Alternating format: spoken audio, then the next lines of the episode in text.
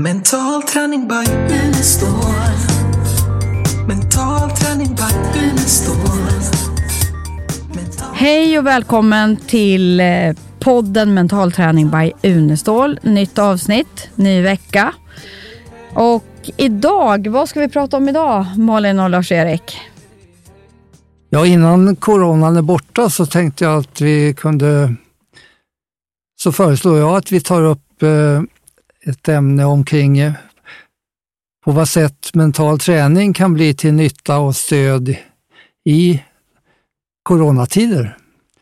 Det finns mycket som i den mentala träningen som kan vara en hjälp.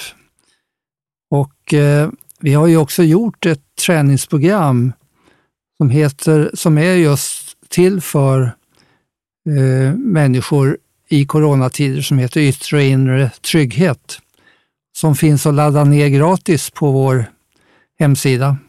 Ja, i webbshoppen. Ja. Och ett av syftena är då att titta på vad det är som gör att vi har så höga dödstal, och vi kommer in på det att själva rädslan kan vara en bidragande faktor. Och det här programmet är till för att få in en försiktighet och lugn tillförsikt, men utan rädsla. Och jag tänkte vi skulle prata lite om vad rädslan i sig kan innebära, och kanske hur många utav de som har dött i coronan att det beror på rädslan. Vi har ju en idol, Elena och jag, som heter Bruce Lipton. Han är världens främsta auktoritet på epigenetik, hur det mentala kan påverka våra gener. Och när coronan började så fick vi ett brev från honom, och där började han med: rädslan för coronan är mer dödlig än själva coronan. Det är ett väldigt starkt uttalande, men han motiverade också brevet, och jag håller helt med och tänkte att jag ska ta upp lite av våra erfarenheter av vad rädsla innebär, eftersom rädsla är någonting som i olika sammanhang har varit väldigt negativt. Jag tänker inte bara på alla problem som människor har med fobier och så, utan det här är då ett område där rädslan kan ha en ännu mer dramatisk effekt. Och vi fångas ju väldigt lätt av de tankar och de känslor som är de starkaste. Våra tankar till exempel styrs av känslor, och de känslor som är de starkaste fångar våra tankar. Och tyvärr är de negativa känslorna, till exempel rädsla, en väldigt stark känsla som styr våra tankar också. Det här får inte hända, men tänk om det händer. Så vi kommer tillbaka till det, men coaching och mental träning kan vara en stor hjälp på många olika sätt. Jag tänkte vi skulle ta upp inte bara det här med rädslan, utan vad kan mental träning göra när det gäller de bidragande faktorerna? Rökning, vad kan det göra när det gäller fetman? Vad kan det göra när det gäller immunförsvaret? Alltså alla de saker som bidrar till den höga dödligheten också.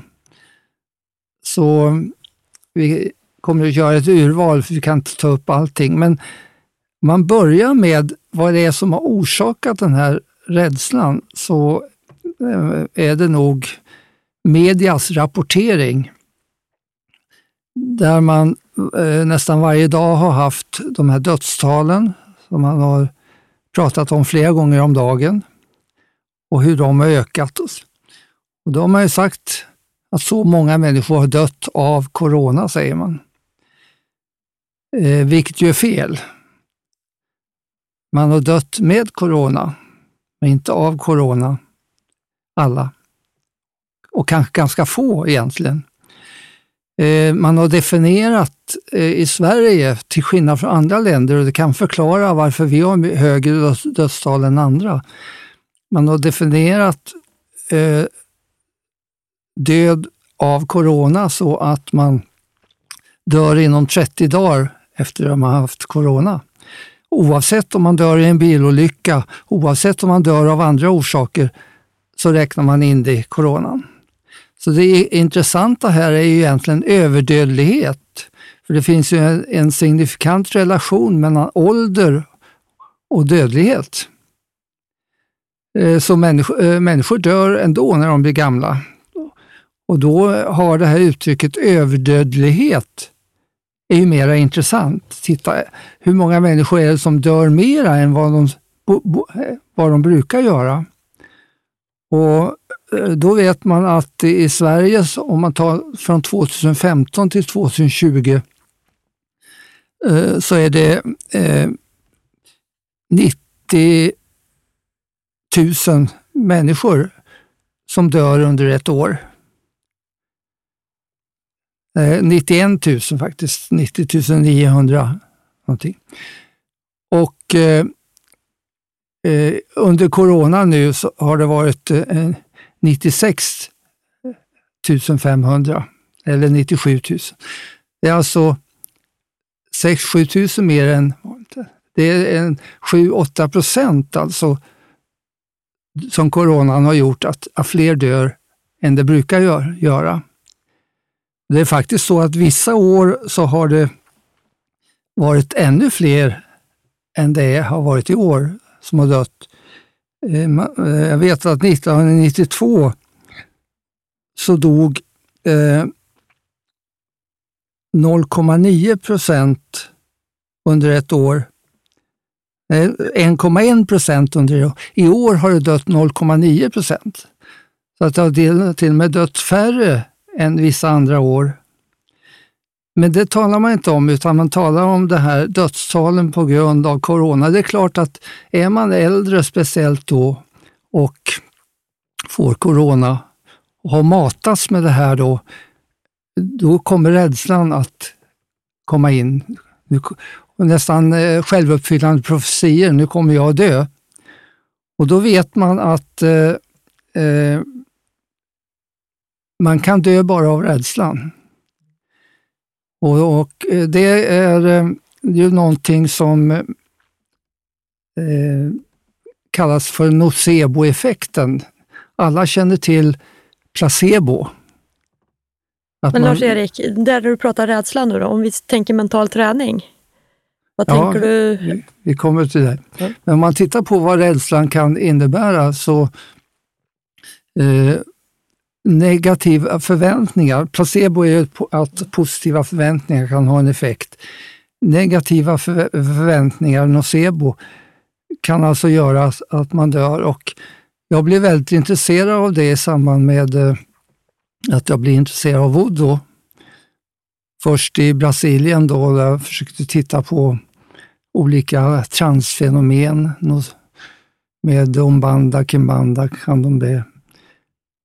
Men voodoo var väldigt svår att komma åt. Men när jag sen fick en gästprofessur i Australien, då kunde jag titta på det. Därför att aboriginerna har samma system som voodoo. Det vill säga att någon man tror på, medicinmannen, kan skicka sjukdomar eller död på någon som syndar. Så om någon har... någon ska straffas i stammen, så tar han fram ett speciellt ben och gör en procedur som heter Pointing with the Bone. Han pekar alltså på den personen som har syndat och säger nästa torsdag är du död eller inom 14 dagar är du död. Personen vill ju inte dö, men han tror på det här. Och ofta händer det då att man dör. Och när man obducerar dem så kan man se att det verkar som man har dött på två sätt. Det ena är att man ger upp. Man tror på att nu kommer jag snart vara död, så man slutar äta och man tynar bort. Men det andra som är mest intressant, det är att man kämpar emot. Jag vill inte dö. och ändå dör man. Och när man då obducerar, då ser man att det är en stressdöd. Organen är fortfarande blodfyllda. Och vet man då att en person som kämpar emot, inte vill dö, men ändå tror att man kommer att dö, kan dö, då vore det konstigt om en person som till exempel är frisk och får den förväntan inte dog. Så jag har predikat väldigt mycket i mina kurser för läkare. Att så får man inte säga till en patient att du har 6 månader kvar att leva.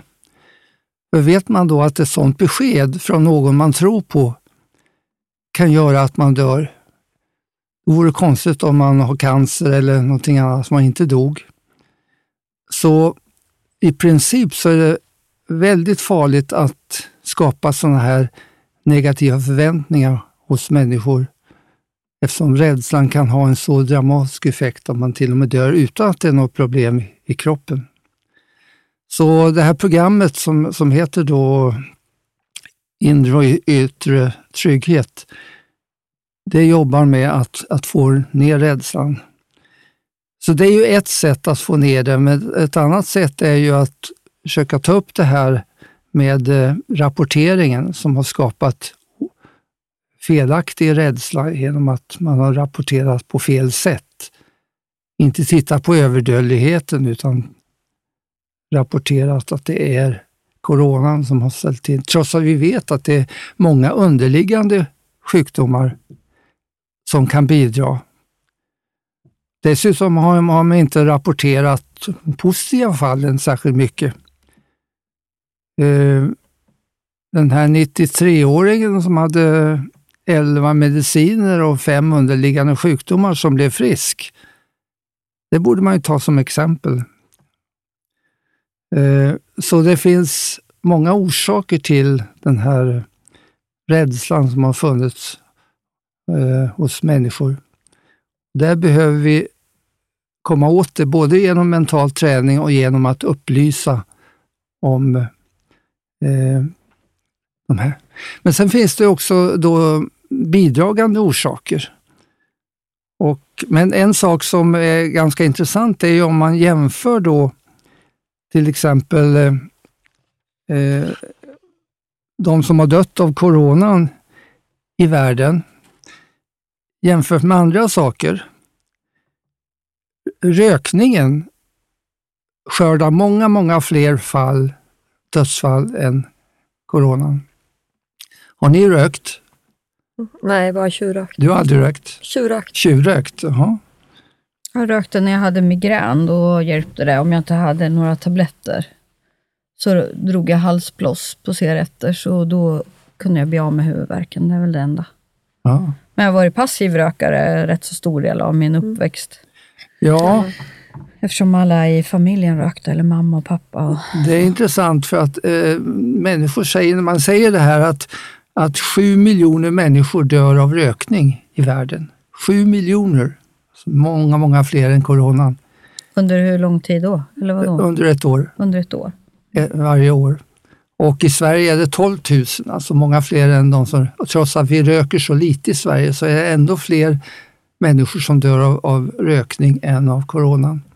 Och då säger en del, ja men det har man ju sig själv att skylla. Skillnaden är ju mellan corona och rökning är ju att det är självdrabbat. Jo, men då ska man veta att utav de här 7 miljoner människor så är det 1 miljon människor som har dött utan att de röker själva. De har dött av passiv rökning. Så att man kan alltså dö av rökning trots att man inte röker själv därför att andra röker. Och då är det inte självförvållat utan då är det ju saker som kommer genom andra. Vet ni hur många som dör av luftföroreningar då?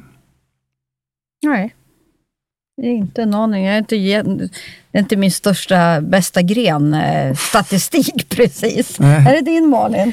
Nej, inte idag. Alla. Inte idag, nej. Ungefär lika många som dött av corona.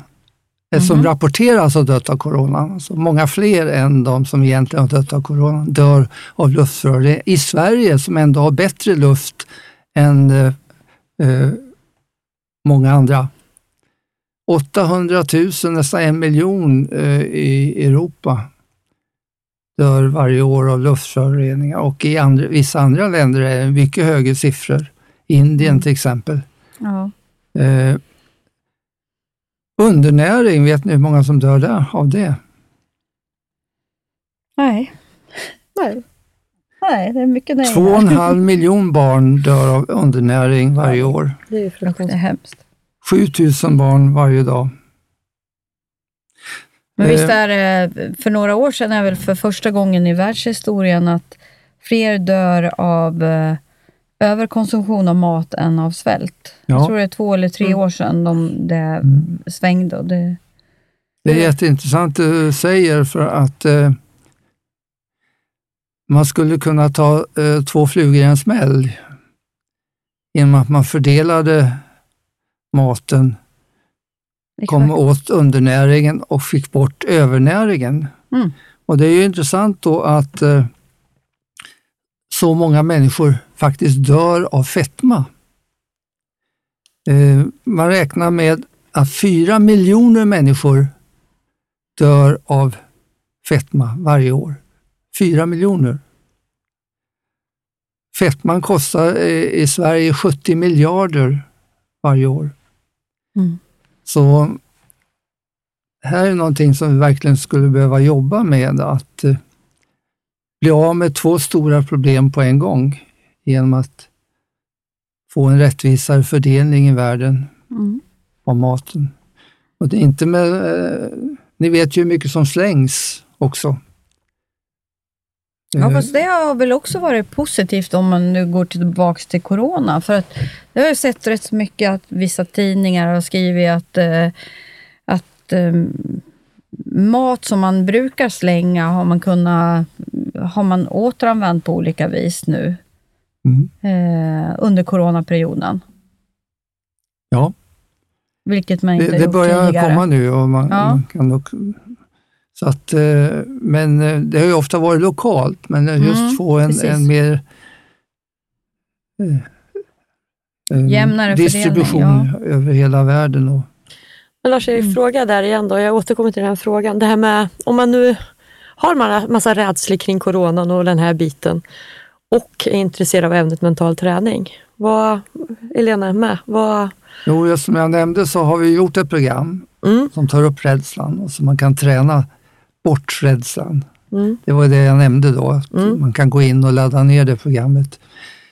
Sen, där jobbar man ju, alltså man tränar ju inte bort, man jobbar ju mer med att känna sig trygg och lugn. Ja. Så man fokuserar på motsatsen istället. Utveckla lite, för jag tror folk är väldigt nyfikna, just om man inte är jätteinsatt i mental träning, att höra liksom med det här programmet liksom, vad är den stora skillnaden om man liksom inte kan hela mentala biten och är lite nyfiken och hamnar här nu och hör, men här kan jag jobba med mina rädslor. Ja, det gäller ju att fokusera på det man vill ha istället. Det är ju liksom grundfilosofin i den mentala träningen, att först bli medveten. Vad är det som händer i mig? Är det rädsla eller vad är det som dyker upp för negativa känslor? Och sen faktiskt ändra dem till det jag vill ha istället. Och då blir det ju en träning på det. Och då börjar man träna regelbundet. Återigen så kommer ju träningen. Träna minst 4 dagar i veckan. Ta en situation som du är rädd i. Utveckla vad du vill ha istället och fokusera på det. Och så tränar du det om och om igen tills det känns bekvämt i ett helt vanligt vaket tillstånd. Eller när du inte tränar mentalt så känner man den här tryggheten istället, till exempel. Precis som jag pratade om fysisk träning, mental träning, det handlar om att göra jobbet. Men det är ju samma sak. Ja, jag tänker på liksom, en del är ju rädda för att de fokusera på att de går och lägger sig, och så är de rädda för att de inte ska somna och så att de ska vara vakna på natten och att de ska vara trötta när de vaknar och inte orka med arbetsdagen. Och det kan ju vara helt vanliga sådana situationer också. Ja, det är ju det vanliga vid fobier överhuvudtaget, att man gör som du säger, att man skapar en ny betingning. Ja. Fobi är ju en koppling, en betingning mellan en situation och en rädsla eller en känsla man inte vill ha. Och det spelar ingen roll att man inte vill ha den kommer i alla fall. Men det här tror jag är oerhört viktigt. Och ju mer man försöker få bort den, ju oftare kommer den tillbaka. Så att vi jobbar ju med att skapa en ny betingning. Koppling till lugn och säkerhet istället. Till varje situation. Ja. Det gäller allt från tala offentligt över till coronan. Samma principer egentligen i det. Men det du har pratat om nu, rätt så mycket statistik kring olika saker. Det är ju det är ju en form av att få fler perspektiv på vad som händer, vilket också är viktigt, både i det stora och i det lilla, både liksom om man tänker internationellt, alltså vad det gäller det du har pratat om, men även i små vardagliga situationer. Så just där att se perspektiv, vad innebär det egentligen i förhållande, vad är den här statistiken i förhållande till andra saker? Ja, för det är ju det som kan göra att rädslan helt plötsligt då får inte ta fäste. För ser man bara det här som vi matar med i tv och tidningar och så är det ju risken rätt så stor att vi faktiskt får en mental programmering av hur illa det är. Och vi behöver ha lite balans. Det är klart att vi ska vara försiktiga och följa restriktioner och alltihopa det här.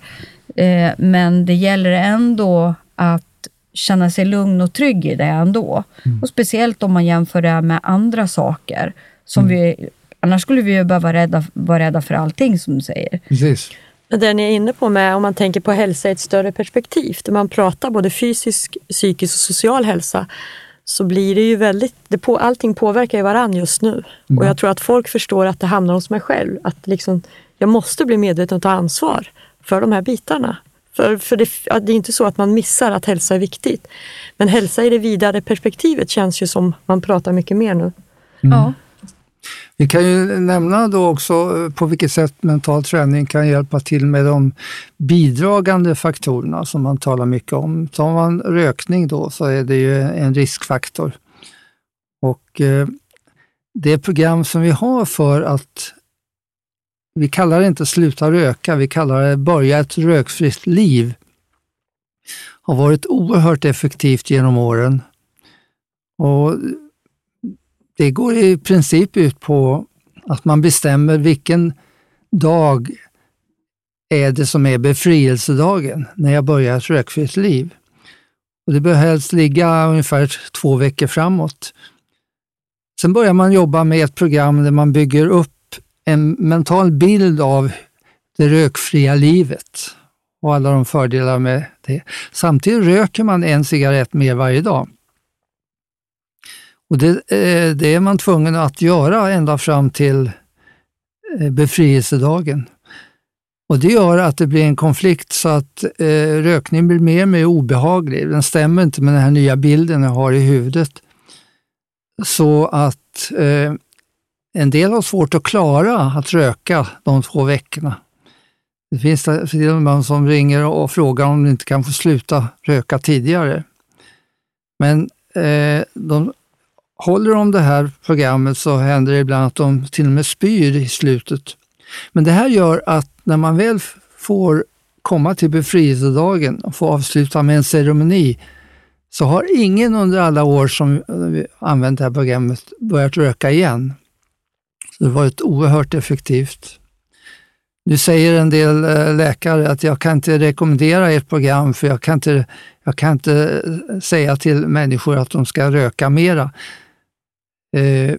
Även om det är under 14 dagar bara. Så att där finns det en variant där man röker lika mycket, men däremot på ett annat sätt, använder en annan hand eller andra situationer för att bryta kopplingar till det gamla. Men i alla fall, det finns alltså program för dig som fortfarande röker. Sverige ska ju bli rökfritt 2024, så att det är lika bra att du slutar idag. Och här vill jag bara göra ett tillägg. Vi kanske till och med skulle uppgradera till nikotinfri för resten av livet. För nu finns det ju en massa substitut.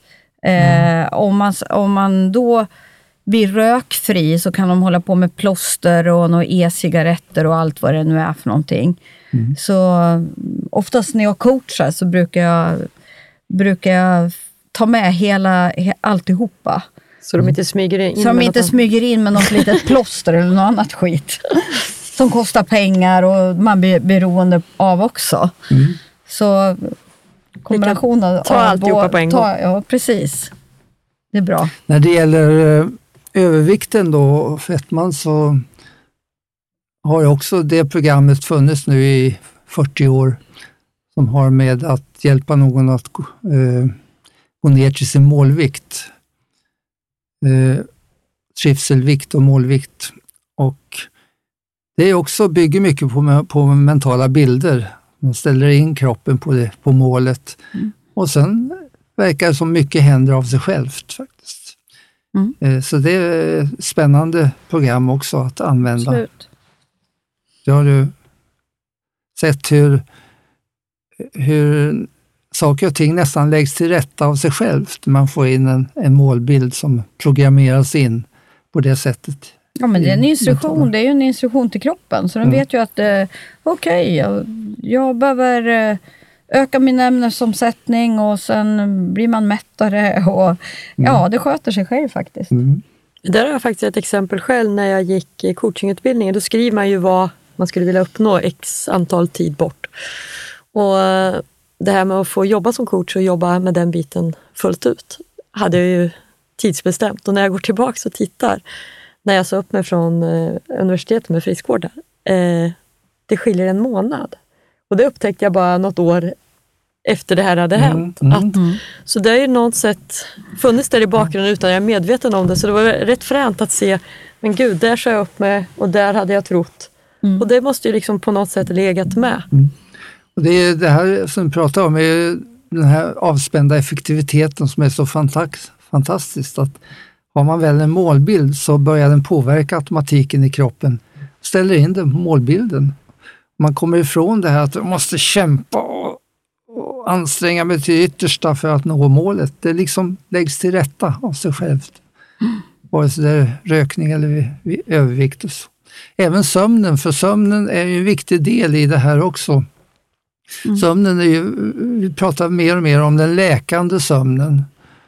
Och det gör ju att få hjälp med sömnen är viktigt både för de som inte har corona och de som får corona. Och där finns det också program och det är också gratis, Elena. Ja, det ligger också på vår hemsida. Man går in på vår hemsida och laddar ner sömnprogrammet. Ja. Mm. För återhämtning. Och det finns ju också, vi har ju den här appen Mental träning som man kan ladda ner via Google Play och Apple. Mm. Där ligger sömnen också. Mm. Stress är ju också en bidragande faktor i samband med covid och där finns också möjlighet att jobba med stresshantering genom mental träning. Så det är ytterligare ett område som man kan ta upp här och nämna om. Absolut. Men sen så finns det faktiskt en sak som inte bara gäller corona utan som gäller alla sjukdomar och som gäller också om corona skulle komma tillbaka i andra former i framtiden, och det är immunförsvaret. Där har vi upptäckte vi i samband med forskningen tillsammans med Ryssland, med Sankt Petersburg då på 90-talet, att man kunde påverka immunförsvaret med mental träning på två sätt. Det ena var att man vi märkte då att den delen av mental träning som bygger på glädje och en bra sinnesstämning kunde höja immunförsvaret över normalnivån. Och det var ju intressant därför att det enda man hade visat i forskningen, det var ju att om man blir sjuk, till exempel corona eller cancer eller så, då går immunförsvaret ner. Varför det? Jo, man blir stressad, man blir deprimerad, nedslagen. Man har alltså visat att när man blir nedslagen, deprimerad, då går immunförsvaret ner i effektivitet. Och när man då till exempel får corona och när man får cancer, Det är då man behöver ett starkt immunsvar. Då blir det ytterligare försvagat genom den här reaktionen. Då fann vi att om man istället kunde höja sinnesstämningen över normalnivån, då ökade immunsvaret sin effektivitet med T4 och T8-celler över normalnivån.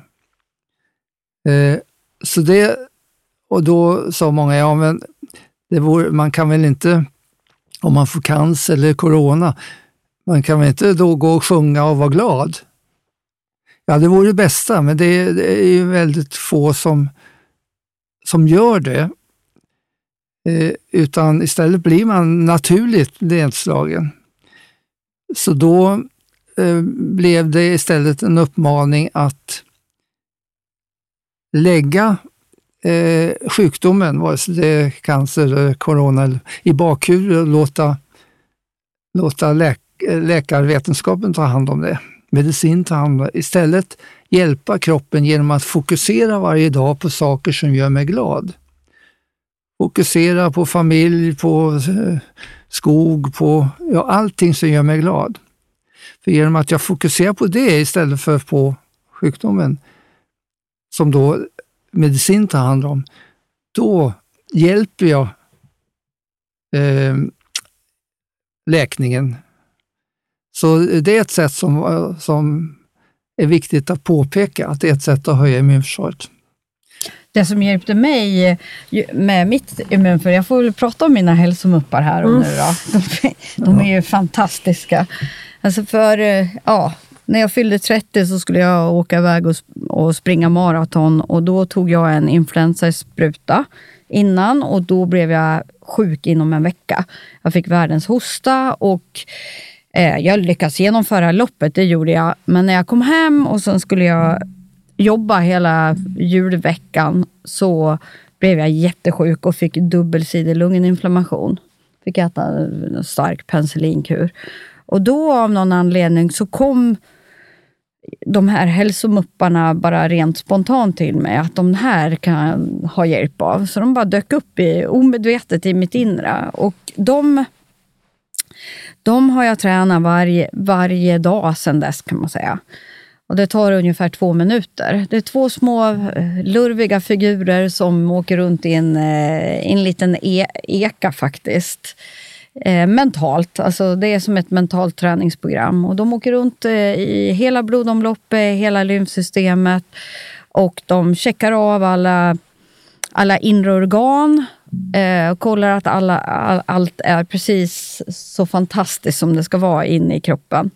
Och finns det några inkräktare som är i kroppen, så då får de, då blir det en förhandling. Ändra så får de bli med i teamet och följa reglerna i kroppen, eller också åker de ut. Mm. Så de här hälsomupparna, de har bazookas och de har klorin och de har högtryckstvätt och de har borstar och de har liksom allt man kan ha. Mm. Och det här har ju gjort att mitt immunförsvar har ju varit starkt sedan den där gången. Mm. Och jag har ju aldrig varit sjuk och aldrig varit rädd för att bli förkyld. Och det är ju många andra som har använt dem också, som har blivit av med hosta och alla möjliga saker. Mm. De kan ju bygga upp, om det är ont i ett knä så är de jättebra. De kan fixa brosk och allt möjligt gör de. Mm. Så det är rätt så löjligt och en jädra enkel teknik. Men jag tror att jag kanske fick det från pump. För då var det ju någon bok som jag läste som hade något liknande koncept. Ja, det bygger ju, alltså, men det här programmet du har gjort är fantastiskt bra tillämpning av den mentala träningen, för att vi jobbar ju väldigt mycket med att försöka förklara för kroppen vad den ska göra. Och då använder vi bilder. Det är därför hela idiomotoriken i idrotten bygger på det. Att vi skapar bilder av vad kroppen ska göra och sen låter vi kroppen göra det. Mm. Då, svårigheten har då varit när det inte är så enkelt som fotboll eller någonting annat som man ska förklara för kroppen. Så i samband med att jag jobbar med Australiens OS-lag i vinteridrott, så kom han som var läkare och jag på att när det gäller idrottsskador så skulle du kunna använda något liknande som du pratade om med mupparna då. Mm. Men då gällde det att förklara för kroppen vad innebär en läkning. Så då fick vi sätta upp planscher på väggarna för idrottarna så att de förstod vad händer då när en skada läks. Och genom att de kunde skapa bilder av det, då kunde de också visualisera det när man var i det mentala rummet för att då påskynda läkningen. Mm. Och det är lite, det som du har i dina hälsomuppar också. Du gör klart för kroppen vad du vill att kroppen ska göra. Precis. Jag tror att vi har den med. Jag ska kolla om vi har den i våran webbshop. Annars ska vi se till att den kommer dit snarast möjligt. Ja. Det kan vara någon som behöver den. Ja. Ska vi säga någonting som har med positivt också att göra? Corona har ju medfört en ny livsstil hos många människor. Och vad säger du, Lena, om det här med att så många nu får vara hemma? På vilket sätt skulle det kunna vara en fördel? Det är klart det finns ju för- och nackdelar med allting. Så att det är klart du blir friare, kan jobba mer som du vill och rent hållbarhetsmässigt så du spar tid och om du nu kan vara strukturerad och jobba som du ska. Slipper åka bil och allt vad det nu är för någonting.